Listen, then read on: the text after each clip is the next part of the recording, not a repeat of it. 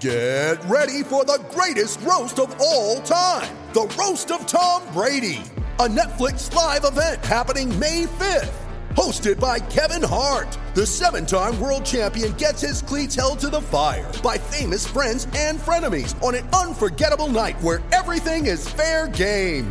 Tune in on May 5th at 5 p.m. Pacific time for the Roast of Tom Brady, live only on Netflix. This is the Hockey News Podcast.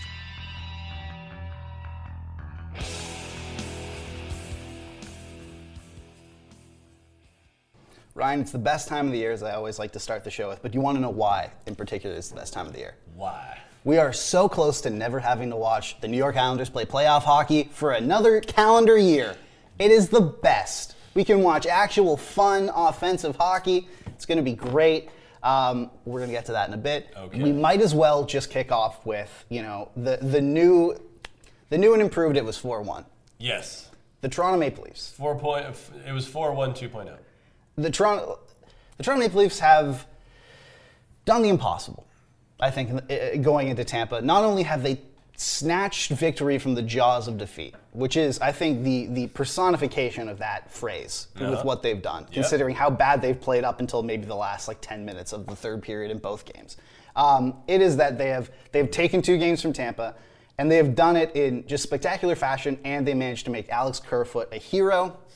I mean, are we looking at the Toronto Maple Leafs potentially slaying the demons, uh, getting to the second round? Are these Leafs different? I, I feel like they have broken through. And I mean, you got to win four games. Yes. They've only won three. And I mean, this is an experienced Tampa Bay team. Having said that, it's also a severely banged up Lightning squad. And that's kind of a shame to me in this series is that, you know, we, ha- we haven't seen the Bolts at full strength. And really, I mean, they've succeeded in the past with some pretty bad uh, injuries as well. You know, Stamkos missing almost an entire, Mm-hmm. entire cup run, yeah. Yeah, save for like one shift. Kucherov suspended a bunch. Uh, I You believe know, that was Brayden 20 Point has yeah. been out in the past and, and is obviously banged up now.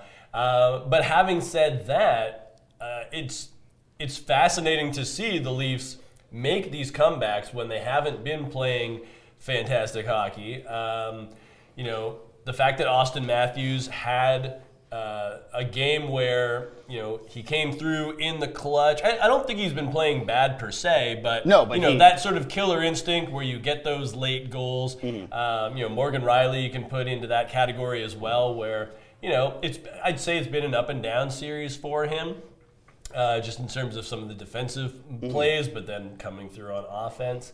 Um, I really do think that the guys like Ryan O'Reilly and Olachari, you know, the experience they bring and the attitude they bring, um, you know, maybe it's not. Well, it did show up on the score sheet with O'Reilly And Um, Acciari, he scored. And Acciari for he's, that matter. He's two ga- He scored in both. Both of them, or not O'Reilly, but they've both scored in both games. There you go. Um, so, I mean, they, they're having that impact, uh, but also just that attitude of we can do this. It's pretty amazing. Shout out to my wife. It was 4 1. Shout out to Ryan's wife, Shout out man. Ryan's wife. Yeah. It was 4 1 last night. I'm like, oh, it's over. And she's like, well, how much time is left? I'm like, it's the end of the second period. She said, well, they have time. And uh, sure enough, she was right. So there you go. Ryan, does your wife have the passion? I was gonna no, I was gonna say like uh, I was joking to her. I was like, "Do you have hot takes in you?" And she was like, "No, I don't want to do any hot takes." Well, what's funny is like, so you were talking with your wife, and something that is, uh, you know, I just innocuously shared on social media is that people are loving my mom's commentary on these games. I'm not sure if you've seen that. I have seen that. It's pretty Um, good. So she is this. Yesterday was maybe her third ever hockey game in, watching in her life, and that includes the hockey games I was part of as a child. um, and my favorite is that she. Uh, uh, like she's just very blunt in that like these guys have a job to do and if they're Right. losing they're not doing their job and i just don't understand that Yeah. but she did come up with an incredible nickname i think for jon cooper where she was talking about she's like i love seeing keith jumping around looking for someone to hug she's like i don't want to be mean but i'd love to see the reaction of of coach cooper aka mr cool Right. and I thought, you know, that's I'm going to start using that. That's interesting. But I think, look, first of all, this Leafs team is extremely banged up too. Um, the Leafs, like, uh, first of all, Samsonov is clearly playing through something. He's clearly very hurt. Every time he goes down, it looks like he's not going to get back up. Um, but also, like as Sheldon Keefe said before that game, they had a number of game time decisions. And you know, if you look at one little bit of this game, TJ Brodie is clearly dealing with something. This is not the TJ Brodie. Like TJ Brodie is the epitome of steadiness. You know, right now he's he he has to be dealing with some some heinous stuff. Mor- Morgan Rielly's face looked like he, you know, it got tenderized by you know like a meat hammer. Yep. Uh, like just crazy stuff. Um, but yeah, this team does look different. And and the one thing is that, like you said, with with Acciari and Riley, I just or O'Reilly, sorry, I think O'Reilly is 100 percent like he's the guy. He's the guy you bring in. Um, he has changed the complexion of this team, not just in how they're able to deploy their centers, deploy their their forward lines. You know, put them on the third line away when you have you know this when you when you don't have last change. Whereas put you know stacking that top six when you do. Um, but all, but on top of that, like he just there was a play I believe it was in the second period um, where the Leafs they just gone through maybe like a 15 minute stretch of just nothing like abs they couldn't even get into the zone. Tampa was incredible in the neutral zone. They finally get in there and they're about to break out right away, and O'Reilly just goes on this rampage where he's like, I'm going to get the puck. And he and he just pickpockets it from like five different lightning guys trying to get out there and creates a scoring chance. And it was the only, I'd say, grade A scoring chance the Leafs got in the second period. But you look at this guy and he's like down 4-1. You don't have this guy on the team, I think the Leafs would have would have folded. He, but he's a guy who hasn't been here. You know, he's a guy who hasn't, you know, been part of those failures. So he's like, the game's out of reach. Like, try and get it back in. He doesn't have those demons. I think that's extremely important. What, are you thinking? So they're coming back on Thursday. We're recording this on Tuesday, so there's Yeah. two days. So we have two days to ruminate over this. But call your shot now. Leafs in five, Leafs in six, Tampa in seven. What's going on? Yeah, I, I think it's going to be Leafs in five. You think so? I, I do because, and again, I think it's O'Reilly leading the charge where he's going to say like, "Step on the neck, boys." Yes. Like this is that's what they were missing in the past. Not that you're not aware of it. no, but they were player, they were missing the killer instinct. but they're missing Yes. that killer instinct. And I will say before we move on, Mm-hmm.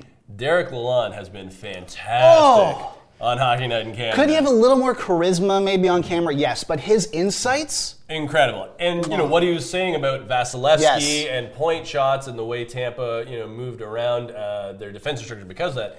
That's the kind of stuff that like I love to hear. That just that insider, those those tidbits, explaining the game. All of a sudden, I'm obsessed with offensive zone faceoffs Yes. because of Derek Lalonde, and I feel I am better for it. You know what? Derek, like Derek Lalonde has been on TV for like a week and a half, two weeks now. That's the most meaningful hockey insight I've heard on a panel in probably like ten years. I love it. it, ch- it has changed the complexion of how we watch this series now. Yeah. Where like we had no Vasilevskiy is, is he's a seemingly infallible figure. yeah, you just assume that it's like he's good at everything. like. Darth Vader. You think he's good at everything, and Yeah. yet Tampa had to change their defensive structure because he was bad. And if you watch back to that game, the Leafs know it. Yeah. The amount of wi- like just long wistful shots, even Right. that they're floating on net. It, it is it, it's way more. It- It's like all of them turned into Tyson Barrie, where they just take these weird long flickers from the Yeah. from from the uh, uh, the blue line, but they're going in, they're working. And here's my here's my only thought on that is like, okay, if, if Tampa knew that, how come the other 30, 31 teams never like clued in and like like where were their video guys and be like, hey, Vasilevskiy might kind of struggle there. Maybe it's because Tampa had like already figured it Yeah. out and They changed their D structure, but and changed the D structure. And now but- Lalonde's gone. Maybe it's a different thing. Maybe. But we, I would love to. You know, we were we were on, boots on the ground watching it. I would love to go back and see if Colorado is doing that in the in the Cup final. Yeah, you know, because they have a lot of offensive talent on the blue line. I was wondering, but you know, then again, we'll have to see his hindsight. Anyway. Um, so yes, there. Uh, uh, you know, like we said, recording this on Tuesday. Um, there have been a couple. There are a couple series here that are on the verge of elimination. You know, the the New York Islanders they play tonight to try and extend their season um, against the Carolina Hurricanes. They're on the road, um, and then the Florida Panthers uh, will get obliterated um, uh, the next night. and, um, uh, you know, no disrespect to the Panthers. Look, they won. They won one of those games, so maybe they can come back and do it. But which team do you think is going to be the first to get eliminated here? I do think it's going to be the Islanders. Okay. Uh, Carolina at home. I mean, it's a raucous arena down there. They have the siren ringer guy. I got the yeah. side, yeah, exactly. And I just feel like, and you know, I, I don't like to take shots at the Islanders because like they're good at what they do, and I know it's not necessarily fun for neutral observers, but your goal is to win hockey games, and they've won a, a considerable amount of playoff games in the past four or five years, Mm-hmm. uh, beating some very good squads along the way. But I think Carolina. Um, again, even though they've had injuries, you know, no Teuvo Teravainen. Yeah. no um, Patre, no Svechnikov. Yeah, exactly. They I, they plug in guys and like you know MacKenzie MacEachern's the hero all of a sudden, and you know Seth Jarvis, who has always been Yes, but he's taken them, a step up. but taking Yeah. a step up. I just feel like this is a Carolina team that's like not going to leave anything to Mm-hmm. chance. So I just I don't see what the Islanders could do any more of Yeah. to to wring one out. I saw a. I agree with everything you just said. Um, uh, I, I saw a. I believe someone on our, our um, you know, the Hockey News New York Islanders site, um, who was saying, you know, why not just try and start Semyon Varlamov in Game Five? You know, like Sorokin, he's. You know, he's had a bit of a rough go so far. How much that's on him, how much that's on the Islanders, is, is remains to be seen. What would you think of that? I mean, at this point, like, why not? Uh, but I mean, Varlamov's not better than Ilya Exactly. Sorokin. So all you're really hoping for is to kind of trip the Canes up where Mm-hmm. they're they're not used to facing Varlamov. But I, I don't know if that's enough to really stymie Sebastian Aho. I think I think he would find a workaround. Yeah, and I think you just you go down with your guy. You know, Yeah. like it's uh, if you're gonna if you're the the band on the Titanic, you don't switch up instruments the last second. You just play, and if you're gonna sink, you sink. But Yeah. Sorokin's, you know, he's gonna be nominated for the Vezina. If he's not, that's a travesty, and I will. You know, lead an insurrection on the NHL office if they do. Mm-hmm. Um, I'm that passionate about it. But he, look, you go down with you, you go down swinging with your guy. Yeah. So I think that's that's it. But I just thought that was an interesting thing to pick your brain about because I saw that and I'm like, huh, uh-huh, the hockey news, one of our guys, interesting. I'm gonna have to take this opinion seriously. No bad ideas, right? No bad ideas. No bad ideas. Throwing everything. Look, when your back's against the wall, you got to try everything, man. We're just blue skying. Exactly. Like like I said, you know, my when when uh like my I, I've said on the podcast before, my my little sister when we were growing up, she would beat the crap out of me all the time because she was just and she would have that move where she'd go on her back and just start flail kicking. And I feel like that's what New York Islanders fans are doing right now. They're just they their their backs against the wall and they're just on their back flail kicking and maybe that looks like starting. That's when you back up and just lob something heavy on her. I hope my mom's watching uh, watching this because gave her a shout out. And that, you're right. That's just sibling 101. I just right hope I hope your kids are watching this, getting some getting some tactics. Yeah, sure. Uh, we'll have to see. All they right. do not care about sports. They do not. Okay, cool. Um, so, Cale Makar, noted goon at this point. Apparently. Cale Makar looks like he still looks like a child. Like I'm, he, he does, and yet here he is, just absolutely obliterating uh, Jared McCann against the boards during the the Kraken um, Avalanche game four. That was game four, right? Yep. Yes. Sorry, I, Tied it up. it's the playoffs. The days of the week are just blurring together. It's crazy. Yes. Um, the the Seattle Kraken tied the series, but Cale Makar possibly taking himself out for not just one but multiple games of the series. He got a hearing today Mm-hmm. uh, with NHL player safety. That hit, I think we can all agree that that hit is suspendable. Yes. Puck was nowhere near either of them, and he just completely destroys McCann um, from a little bit far away from the boards, and it injures McCann. He, he leaves, and I believe they announced he will not play in Game Five. Yeah, and it felt like Game Six was doubtful as well. Yeah, that's a 40 goal score off the table. Yeah. That's tough. But you have, as we've said many times, like the best defenseman in the league. That will be like I think as much as it pains them, I think I think the Kraken will take that swap. It's a tough swap. It's a Sophie's choice, but I think they will in a pinch. So if if if Makar uh, uh, gets suspended, which he will, how many games do you think? Number one, Mm-hmm. and then I guess we'll fold that into Seattle could actually do this. Yeah, I'm gonna say two games for Mm-hmm. Makar. Uh, he's usually a very clean player. Yeah, he's getting Lady Byng votes. You were saying, yeah. Exactly. Yeah. Um, and you know, principal point of contact was not the head, even though the result was bad. Mm-hmm. Um, so I, I feel like two games is probably the number. Uh, the fact that McCann is injured certainly plays a factor into this. Um, so yeah, I, I feel like you know first time offender, and you know I, Makar will have a chance to explain himself. I believe he said that he thought the puck was Yeah. still around there. Uh, Regardless, you can't do that though. you can't do yeah. that. Yeah, but uh, you know, I mean, it's all things that they will weigh. Can the Kraken do it? I mean, I feel with Makar out of the lineup and Landeskog out of the Mm-hmm. lineup and Nichushkin hasn't been there. Um, Phil Grubauer has outplayed Alexander Georgiev. I was going to get into that. Yeah. Yeah. So, and then, you know, I mean, the Kraken, like, they're winning the special teams battle. So, it's been a pretty close series just in terms of the stats. It's it's wild to think that the defending champs could go in the first round to a team that has never been in the playoffs before. And- but Seattle's not backing down. Yeah. And I mean, they have a lot of motivation now, right? I mean, Oh, if there's bull- bulletin board material, There's it's a guy murdering your best player. Exactly. Um, so I, I feel like it's going to be a rallying point, and Colorado, this is where things get really tight for them. Where Yeah. it's like, okay, well, not only are we losing our best defenseman, and you know, most people will say best player. Yes. Uh, how do we come back from that? Who steps up? How do we get ourselves back on track?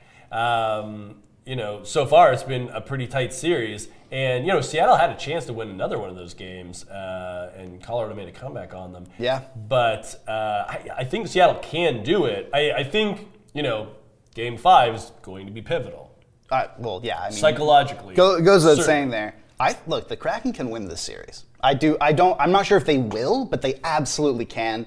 Um, and look, this is losing Cale Makar is huge. I mean, obviously that goes without saying. Like getting into getting into the nitty gritty of you know taking Cale Makar out of a lineup, it's fu- it's futile because it's like taking an engine out of a car. You know, like it's it's pretty tough. Um, good metaphor. Thank you.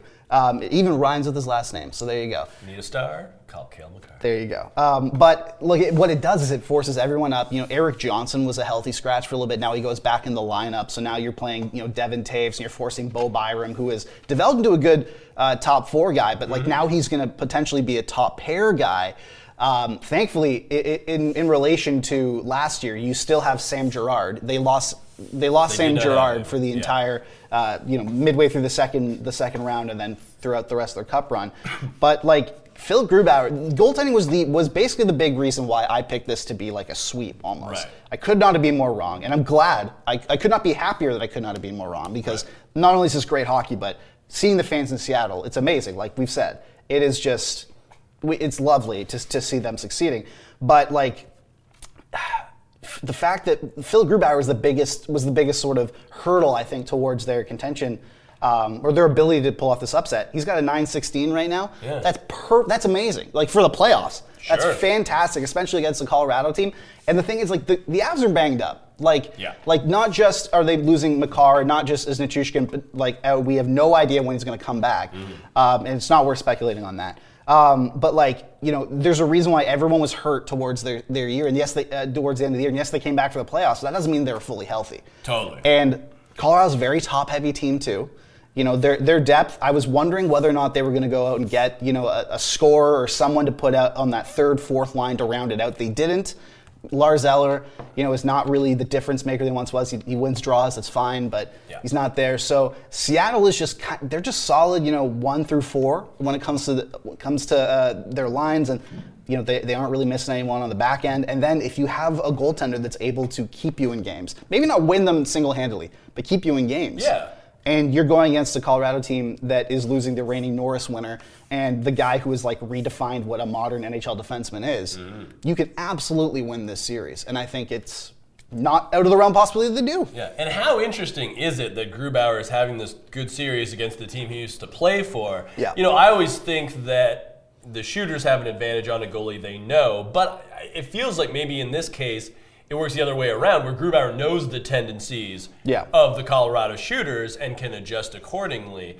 Uh, that to me is sort of a, a fascinating subplot as well. Yeah, absolutely. The fact that well, I just think the fact that he's doing this after being a sub 900 goalie for literally the entire last two years. Yeah. Uh, you know, it's remarkable. All right, Brad Marchand or Matthew Tkachuk.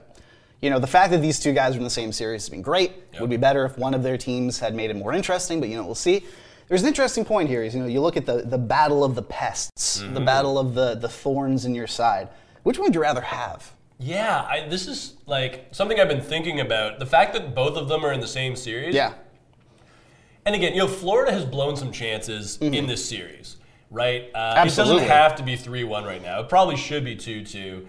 Um, but Matthew Tkachuk has definitely been at the forefront of the positive side of the Mm-hmm. equation. I mean, he's like we talked with Ryan O'Reilly, he's the guy that drags guys into the fight with Yes, him. yes. And you know, looking at that Florida team, I think I kind of underestimated the matchup in this series. Where you think about Boston, you're like, oh man, like they're not fun to play against. You know, they've got guys that uh, like like Brad Marchand that are just nasty to play against. But then you look at Florida and you're like, well, Matthew Tkachuk's not fun to play against at all. Radko Gudas is not fun to play against. Sam At all, Bennett yeah. is not fun to play against. Um, I mean, they, they kind of stack up pretty similarly in that respect. Um, with this one, it's it's like really hard for me to choose because with K- Tkachuk, uh, obviously got more size. Um, you know, scoring. I mean, they're they've both put up some fantastic seasons uh, in their careers already. Marchand does a bit more penalty killing. Um, obviously, they can both agitate. They can both fight if they need to. Um, Marchand does have a cup already. So that would be the only factor that would maybe be a tiebreaker. But for me, it's so 50 50. Like, if you ask me who I would want on my team, I'd probably have to flip a coin. Is it who do you want on your team like for a one, you know, gun to the earth one one game, you know, series or whatever, or is it for the future? Because if it's for the future, it's absolutely Matthew Tkachuk. Sure, yeah, he's, He's younger. younger, If he has more offensive game- upside. If it's one game, I'll go Marchand. Absolutely. Because, Yeah. yeah, he's a clutch guy. He's- We've seen Yeah. it consistently over his career. So if, that's. Or even just a one metric? series, like like even not even if it's just a one game, but a series. I'm taking Marchand. I think Hmm. he's more seasoned and all that. But if you're if you're moving forward, I mean, if Oh, you're, yeah. it's absolutely Matthew Tkachuk. But man, like Marchand.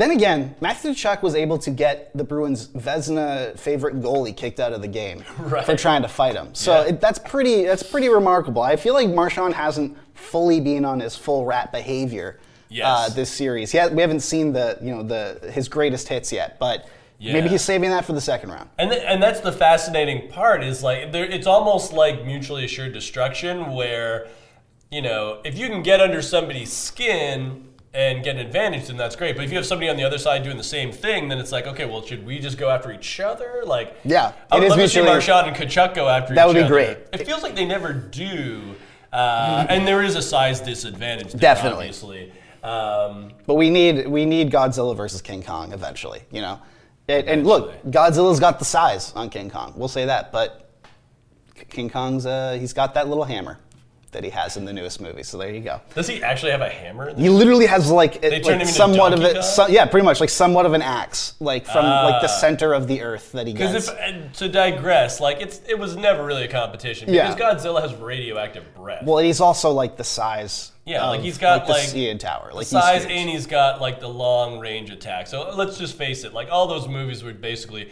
Japan versus America. Yeah. And they evened it up because it's an But then, audience. but then in the newest one, spoiler, like they they created a mecha Godzilla, and so Godzilla and Kong had to work together. yeah, okay. And now it's That's. Godzilla X, not Godzilla versus Kong, Godzilla X Kong. So they're they're they're bud, they're a buddy cop duo now. Mm. Nice. So it's great. Getting too Um, old for this. Exactly. It was one day to retirement. Exactly. Exactly. All right. Who has a better shot at the second round? Because now we have series that are tied. We have Mm-hmm. two phenomenally, you know, entertaining series that are tied, featuring, you know, marquee stars in marquee locations, except for Edmonton. You know, just like. Sorry, it's the city of champions. I apologize. Um, but it, crazy stuff. The the Kings and the Oilers are tied. The Devils and the Rangers are tied. Who has a better shot at making the second round? The Kings or the Devils? Yeah. So I I think the Kings missed their opportunity big time. They had a chance to step on the throat and they Oh, did man. not. You're up three nothing, and it's funny because when I was watching that game, it's three nothing, and I'm like, if any team can easily just Yeah. make up that difference, it's the Oilers. Mm-hmm. You know, like I, anytime I'm watching a game and there's a lead. I sort of say to myself, like, okay, well, can you get X number of goals past this goalie in Yeah. this amount of time before giving up another one? And uh, with the Oilers, it's like I don't care who's in net. I It does not matter. it doesn't matter. McDavid and Draisaitl, if, if you say they need four goals in the third period, they could do that. And they didn't even need to do that because it wasn't the third period.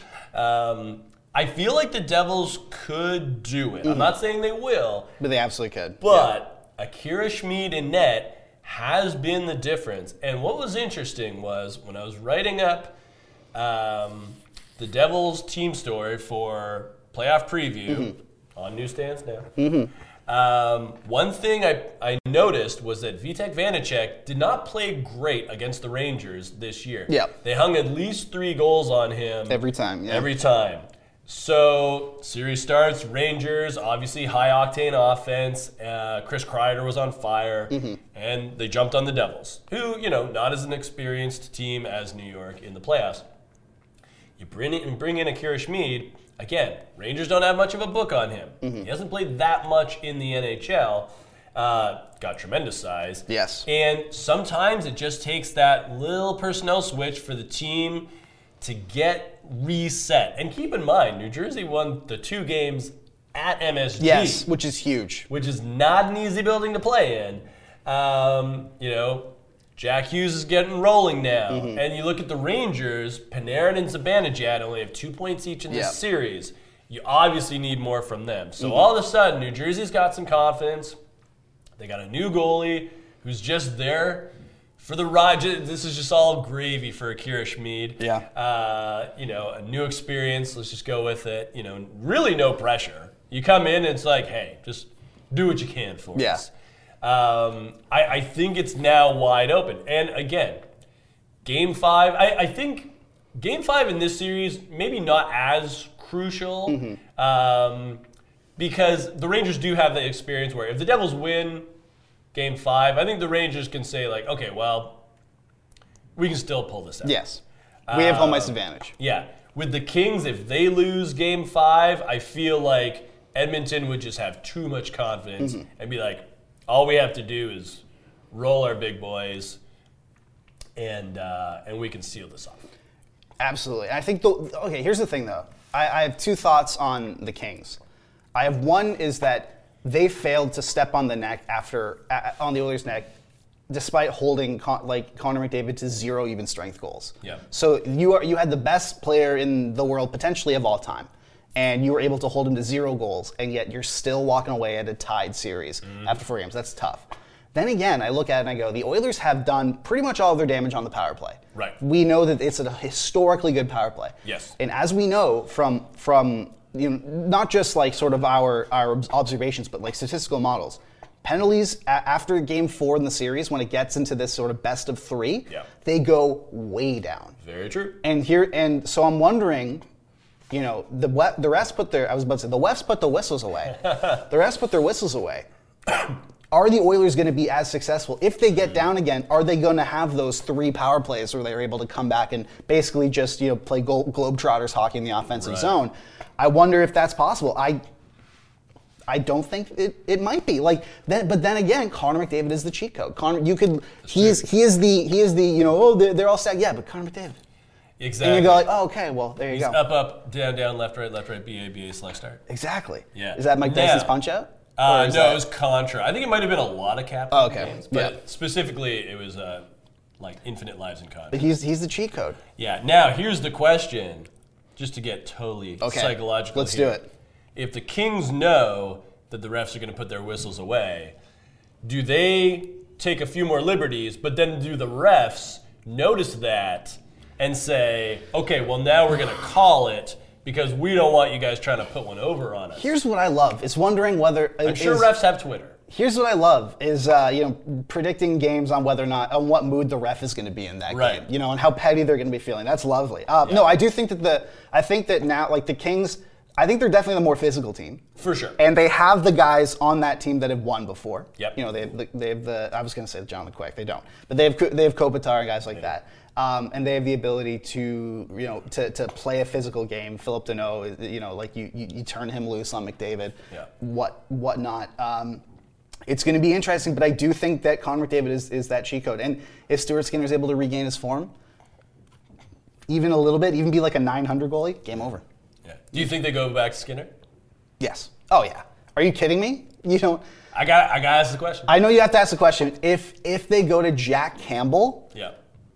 like like after everything that happened, Stuart Skinner, like yes, obviously McDavid, but like in terms of net, Stuart Skinner's the reason they're there. He saved their true. season. It's you true. can McDavid could have scored 200 points this year. It doesn't negate the fact that Campbell was like an 878 goalie. Yeah. So like y- you can do whatever. Stuart Skinner is it, it, like dragged them to the playoffs. Um, you go back to Jack Campbell after one bad game, you're done. Like like you you might as well pack up and go back to you know one of the marquee cities, which is Edmonton. Um, so yeah, that that's great. We are now going to talk to uh, actor, hockey fan DB Sweeney. Um, it's going to be a lot of fun. So stick around for that. Welcome back to the Hockey News Podcast. We have a very special guest with us right now, actor DB Sweeney. Uh, you know him from many roles over the years. His newest, Megalopolis, uh, Francis Ford Coppola directing, no big deal there. Uh, DB, obviously a hockey fan as well. Uh, you played a hockey player in the classic rom com, The Cutting Edge. Uh, first of all, welcome to the show. Thank you so much for having me. Yeah, it's great to. Uh, uh, the Cutting Edge is the only movie I ever got to make in Toronto, one of my favorite cities. There you go. Very nice. Uh, and let's start off just with uh, your journey into hockey. Uh, as it would be, you learned to skate for that movie. Uh, what was that whole process like? Well, it was uh, it was it was a challenge, you know, because you know learning something when you're a little kid is one thing, but I was you know 29 years old, I think, and uh, uh, the the uh, studio MGM rented out a rink in New York City where I was living, and my co-star Moira Kelly, she couldn't skate either, so they gave us three months, and they rented this rink, and so she and I kind of got into the spirit of the movie and started competing with each other to see who could get better, who could get better in three months, and uh, it worked out pretty good. We both got to a, a, a pretty good level of competence. Who won that? Who won that race though? You know, I she kind of won it because she was focusing on the figure skating, and she by the, after three months she was already landing like jumps, like single Axel jumps, which you know no big deal for a you know a competitive skater, but for somebody that hadn't skated, it was a pretty big deal. But I got the last laugh because she broke her leg landing one of those jumps, so she didn't skate in the movie at all. Really? She so she she spent all that time learning, and then she didn't end up skating in the movie. No, no, and and her double was uh, a great Canadian girl. Sharon Carz was a, a very competitive Canadian skater for the national, uh, you know, national competitor. And uh, Sharon looked so much like Moira that you never really noticed. Uh, they couldn't really find a good photo double for me, so I ended up having to do more than they had planned. But uh, no, but but but that what that skating training did for us, it it really gave Moira and I this history and and uh, you know understanding of the characters and uh, you know that that thing, that chemistry thing that you can't you can't always count on being there. But I think that training really helped us to develop it. What you're saying is you're basically Tom Cruise. You're doing all of your own stunts. well, you know, I mean, I I played hockey with Tom Cruise, so if he does a hockey movie, he better get a stunt double. Ah, nice, Whoa. nice.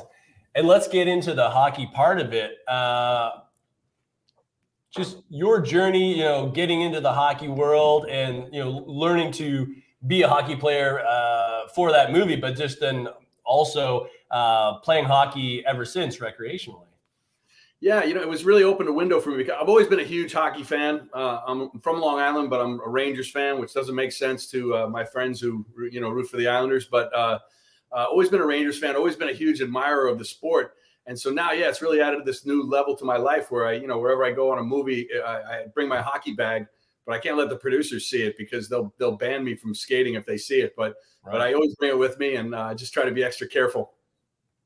I'm I'm really interested in hearing you talk about playing hockey with Tom Cruise. You know, a guy who, you know, he's we all know that he's hanging off airplanes recreationally and jumping out of them and whatnot. You are playing hockey with him. You're saying he's not that good. Well, he no, I don't want to. I don't want to trash him as much. I'll, I'll tell you what. I'll, I'll give you some praise for another Hollywood guy. Keanu Okay. Reeves is a goalie, and he's a pretty good goalie. Played with him. Uh, played with uh, who else? I played with Mike Myers. He wasn't very good. So I, I guess uh the truth is the truth, right? I mean, uh, Yeah, Kiefer. Is a, is a pretty good hockey player. I've played with him. So there are some guys that can play. Uh, Cuba Gooding Jr. So uh, you know, it's not all uh, actors. Uh, you know, hide behind their doubles. Yeah, no. Now, I have to imagine playing hockey with actors. That's got to be pretty interesting because it feels like the competitiveness would be at like another level when you have people that are so good at one thing doing something else. Like, what's the vibes in those games like? Well, it's, it's pretty interesting. We had uh, for a long time in LA, uh, Jerry Bruckheimer, the producer, had this sort of like loose affiliation of actors and writers and everybody that played in this weekly skate. And then once a year, we go to Las Vegas and play. And those Las Vegas games, we had no crowd, you know, so it was really, but we, we had former and current NHL players on every team. So we'd have like on a, on a 15 man team, we'd have five uh, current or former recently retired NHL players. So it was really, it was really good hockey.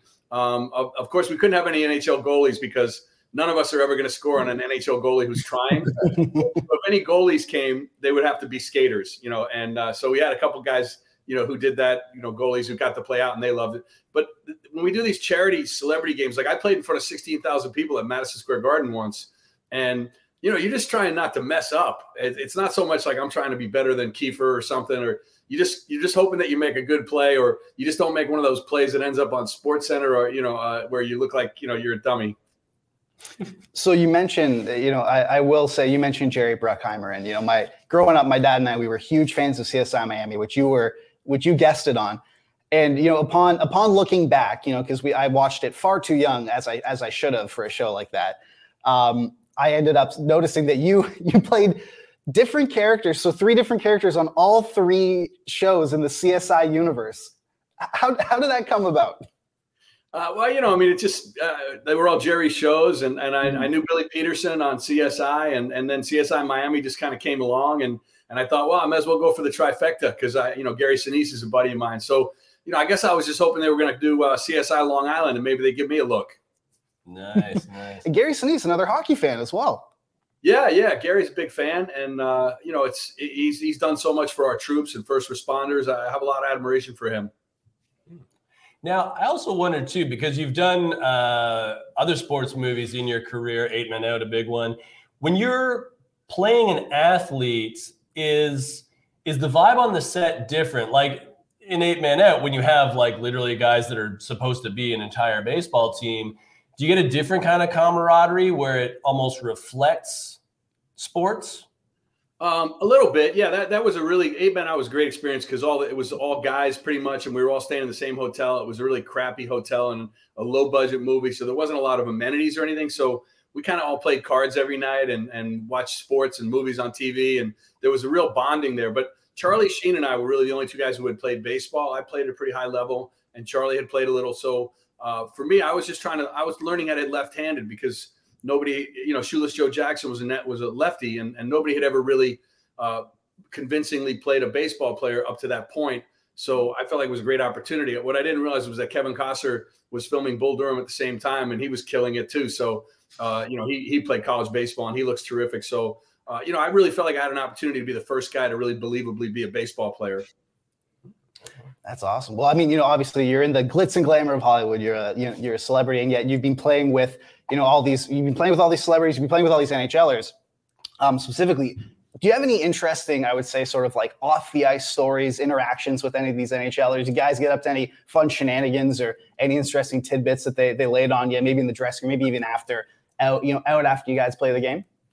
Yeah, I just I just edited through about 17 stories that I can't tell. Um, but, uh, let me say, I'll tell you this much. So I am prepared okay. for this podcast. I got my uh, my Tim Hortons ready. I'm ready to talk about hockey. There we go. But uh, you know, you know, I mean, guys. Uh, one thing that uh, the first game I ever played in was uh, a Rangers old timers game. They they called it old timers still then. It was a uh, uh, now it's alumni, I guess. But uh, so I, had been skating for like seven weeks, and it was an old timers game against the, the Islanders old timers on Long Island in front of three thousand people. I, I, didn't even know what a hockey, what a warm up, what I was supposed to do in the warm up. But Pierre Larouche was on the team. And he said to me, DB, you just put your stick on the ice and go to the net. And I thought, well, that sounds like good advice. So I'll do that. So on my first shift, um, the puck goes off my stick into the net. And I was like, oh my God, I'm a natural at this. And then later in the game, it happened again. And both times it was Pierre Larouche.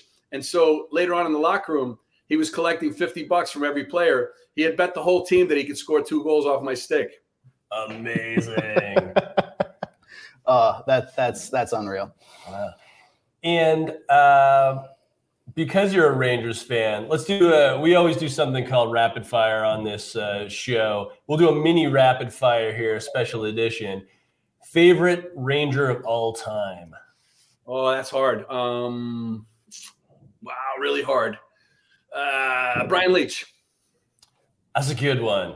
Yeah, I mean, like Mark Messier had the guarantee and everything, but if, if you if you think about Brian Leetch and what he was able to do as a defenseman during that era, uh, just incredibly impressive. Here's another rapid fire one for you. Obviously, we mentioned uh, Megalopolis with uh, Francis Ford Coppola. Other than the Francis Ford Coppola movies that you have been in, what is your favorite Francis Ford Coppola movie of all time? Uh, Godfather, with a close second to Godfather 2. Nice. Did he give you, or you know, working with? Sorry, what did you say? And a close third to Patton, which a lot of people don't realize. Coppola wrote Patton, which is one of my favorite movies. Oh, absolutely. Now, did he Megalopolis? I big movie guy, so uh, apologies for how Hollywood skewed my questions are uh, Sorry, for you. But um, you know, the movie that you were filming with him, Megalopolis, you know, it's I believe it's mostly, if if not all, self-funded by him.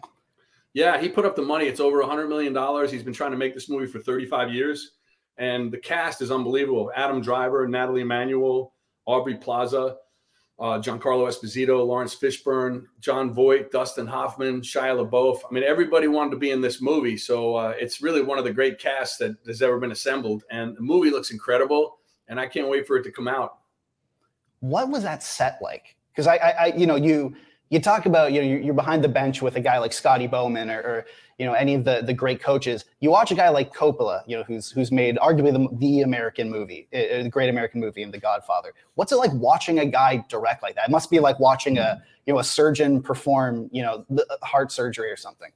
Totally. I, you know, I, I, I rarely go to the set when I'm not working on a, on a job, on a TV show or a movie because I feel like nothing good can happen. You know, you bump into somebody that you don't need to see or, you know, so I stay away. But on this movie, even in days when I wasn't working, I would go to the set just to watch him. And the thing that really comes through, first of all, it's his money. He's the boss. There's no committee of like, what should we do? Uh, and then uh, somebody makes a decision. He's the boss.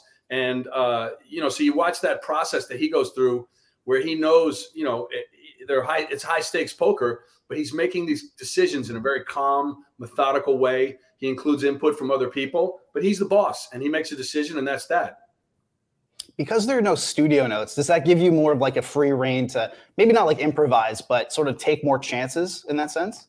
Well, we had a week of rehearsal, which is really, really unusual in this day and age. Back in back in the day, we used to get that once in a while, at least a few days. But we had a whole week of rehearsal, and during that time, uh, improvis- improvisation is welcome and encouraged. But on the set, you know, I mean, Francis wants the lines. You know, he, he wrote the script. You know, he's he's got like a, a whole handful of Oscars for writing movies, and you know, he knows what he's doing. So sometimes, uh, you know, for me, I, I like doing the lines. I'm not a big improviser because I feel like, you know, let's set it and then if it can be improved in between takes, great. But uh, some of the other actors were improvising, and he would get annoyed, you know, and and and they would correct themselves pretty quickly. Fair enough. And uh, jumping back to hockey for a second, you know, talking about Jerry Bruckheimer earlier. Obviously, uh, you mentioned you played in Vegas, and then uh, with him having uh, the Seattle Kraken uh, now as a, the co-owner, what do you think about um, just how hockey has expanded in, in those two markets and, and, what Jerry's been able to do? Yeah, it's, it's really interesting. I mean, there's a, obviously a parallel with Vegas, um, where you know the NHL has definitely changed the rules for expansion drafts, and you know to give it used to be a, an expansion team was a doormat for you know maybe a decade or more before being competitive, and the, the, hurry up that they've given these teams, I think, is good for the league. And and also, you know, you kind of root for them because they tend to be, you know, uh, assembled from like unwanted parts and people that are overlooked or maybe have been slighted by their original teams. And so you got guys, a whole bunch of guys with chips on their shoulder. And so it's kind of fun to watch them, you know, go up against the juggernauts. Like, you know, watching this series with uh, with Colorado, it's you know everybody expects Colorado to win that series, but uh, Seattle's very scrappy and it's been really entertaining. Indeed. And uh, finally, we have a, a, a photo of you uh, with our owner slash publisher, uh, Graeme Roustan, in the background. Uh, Graeme said you would have some uh, some pretty fond memories and some some fun to poke at him uh, with that. how have you known Graeme over the years? Yeah, I met Graeme during these, you know, celebrity hockey games, and we used to have a lot of fun. You know, I forgot to mention Michael J. Fox was part of it before he got sick, and uh, Denis Leary. We had a bunch of really great guys that would come out and and it was just it was a lot of laughs. You know, you fly into Pittsburgh or Toronto or someplace and you put on this game, raise a bunch of money, And uh, anyway, it was it was a lot of fun. And Graeme's a great guy. Excellent. Well, thanks so much for joining the show. It's been uh, awesome to have you on, and good Hey, I luck. got, I got to the- leave you with something. All right, I got to leave you with something a little controversial. Oh, Do hey, it. let's do it. All right, here it is. Now, everybody's, I think everybody agrees that Erik Karlsson is the uh, Norris Trophy winner this year. I don't think there's any real dispute. It should, in my opinion, it should be unanimous. But I want to take it a step further. I'm going to throw it out there that it's the greatest offensive season by a defenseman in NHL history. And uh, everybody can argue with me, but the only competition really is I mean, there's been 11 seasons where a defenseman has had 100 points six by Bobby Orr, five by Paul Coffey the Paul Coffey seasons get thrown out because he's either got Lemieux or Gretzky on on those teams, so he's getting a lot of free points. He's a great player. Not trying to take anything away from him, obviously one of the all time greats. And Bobby Orr, everybody agrees, is the greatest defenseman of all time. Not taking anything away from him, but if you look at the percentage of points, uh, and uh, Erik Karlsson, um, I, I had to write this down because I didn't want to forget it. Right, so um, so Erik Karlsson was a part of uh, only Bobby Orr in 1969-70 and Erik Karlsson this year only defensemen in NHL history that were part of 40% or more of their team's goals. And if you think about that, it's it's kind of astonishing. Like you know the the uh, and, and Bobby Orr was playing with uh, you know Ken Hodge and Johnny Bucyk and Phil Esposito. You know I don't think anybody would mistake Tomas Hertl or Rand, or Logan Couture or Timo Meier for any of those guys. So I mean I really think that Erik Karlsson and everybody always says oh he's on a crappy team and you know so you but I think it's harder when you're on a crappy team because when you're playing against the Bruins, you got to key on nine guys.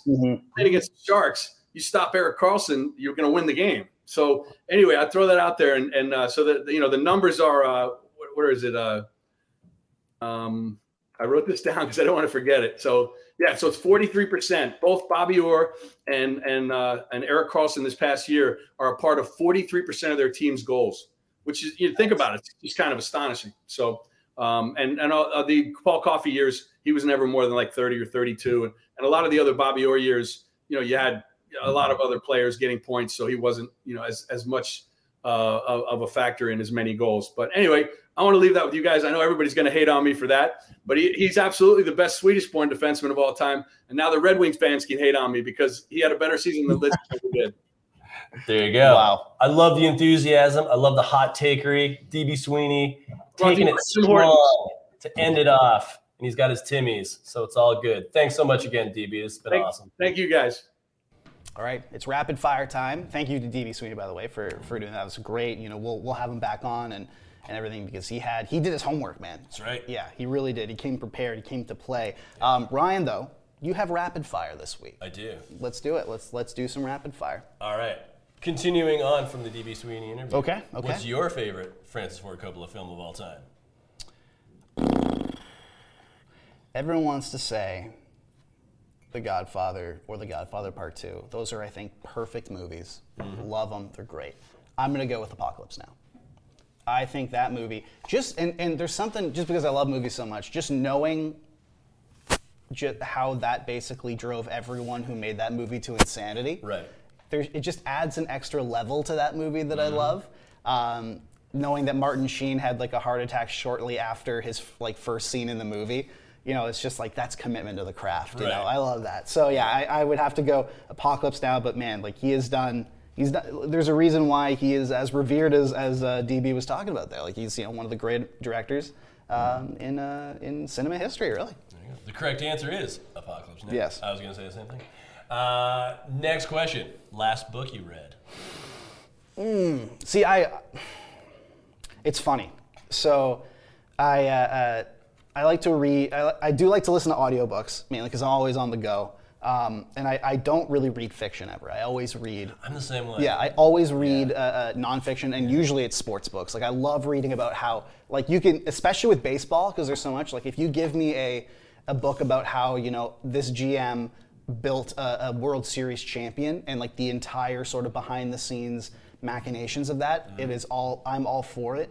Um, I would say the last book I read of that, um, it was Astroball. Unfortunately, that book is now being proven totally irrelevant Right. because they uh, they cheated the entire time, and it just conveniently didn't mention that in the Right. book. Um, but it, it, it's very, very well written. Um, and, and another one, I try and read this book every year, and this one is fiction. It's my favorite book of all time. It's Ender's Game by Orson Scott Card. Um, it's a shame that the author is a bad person.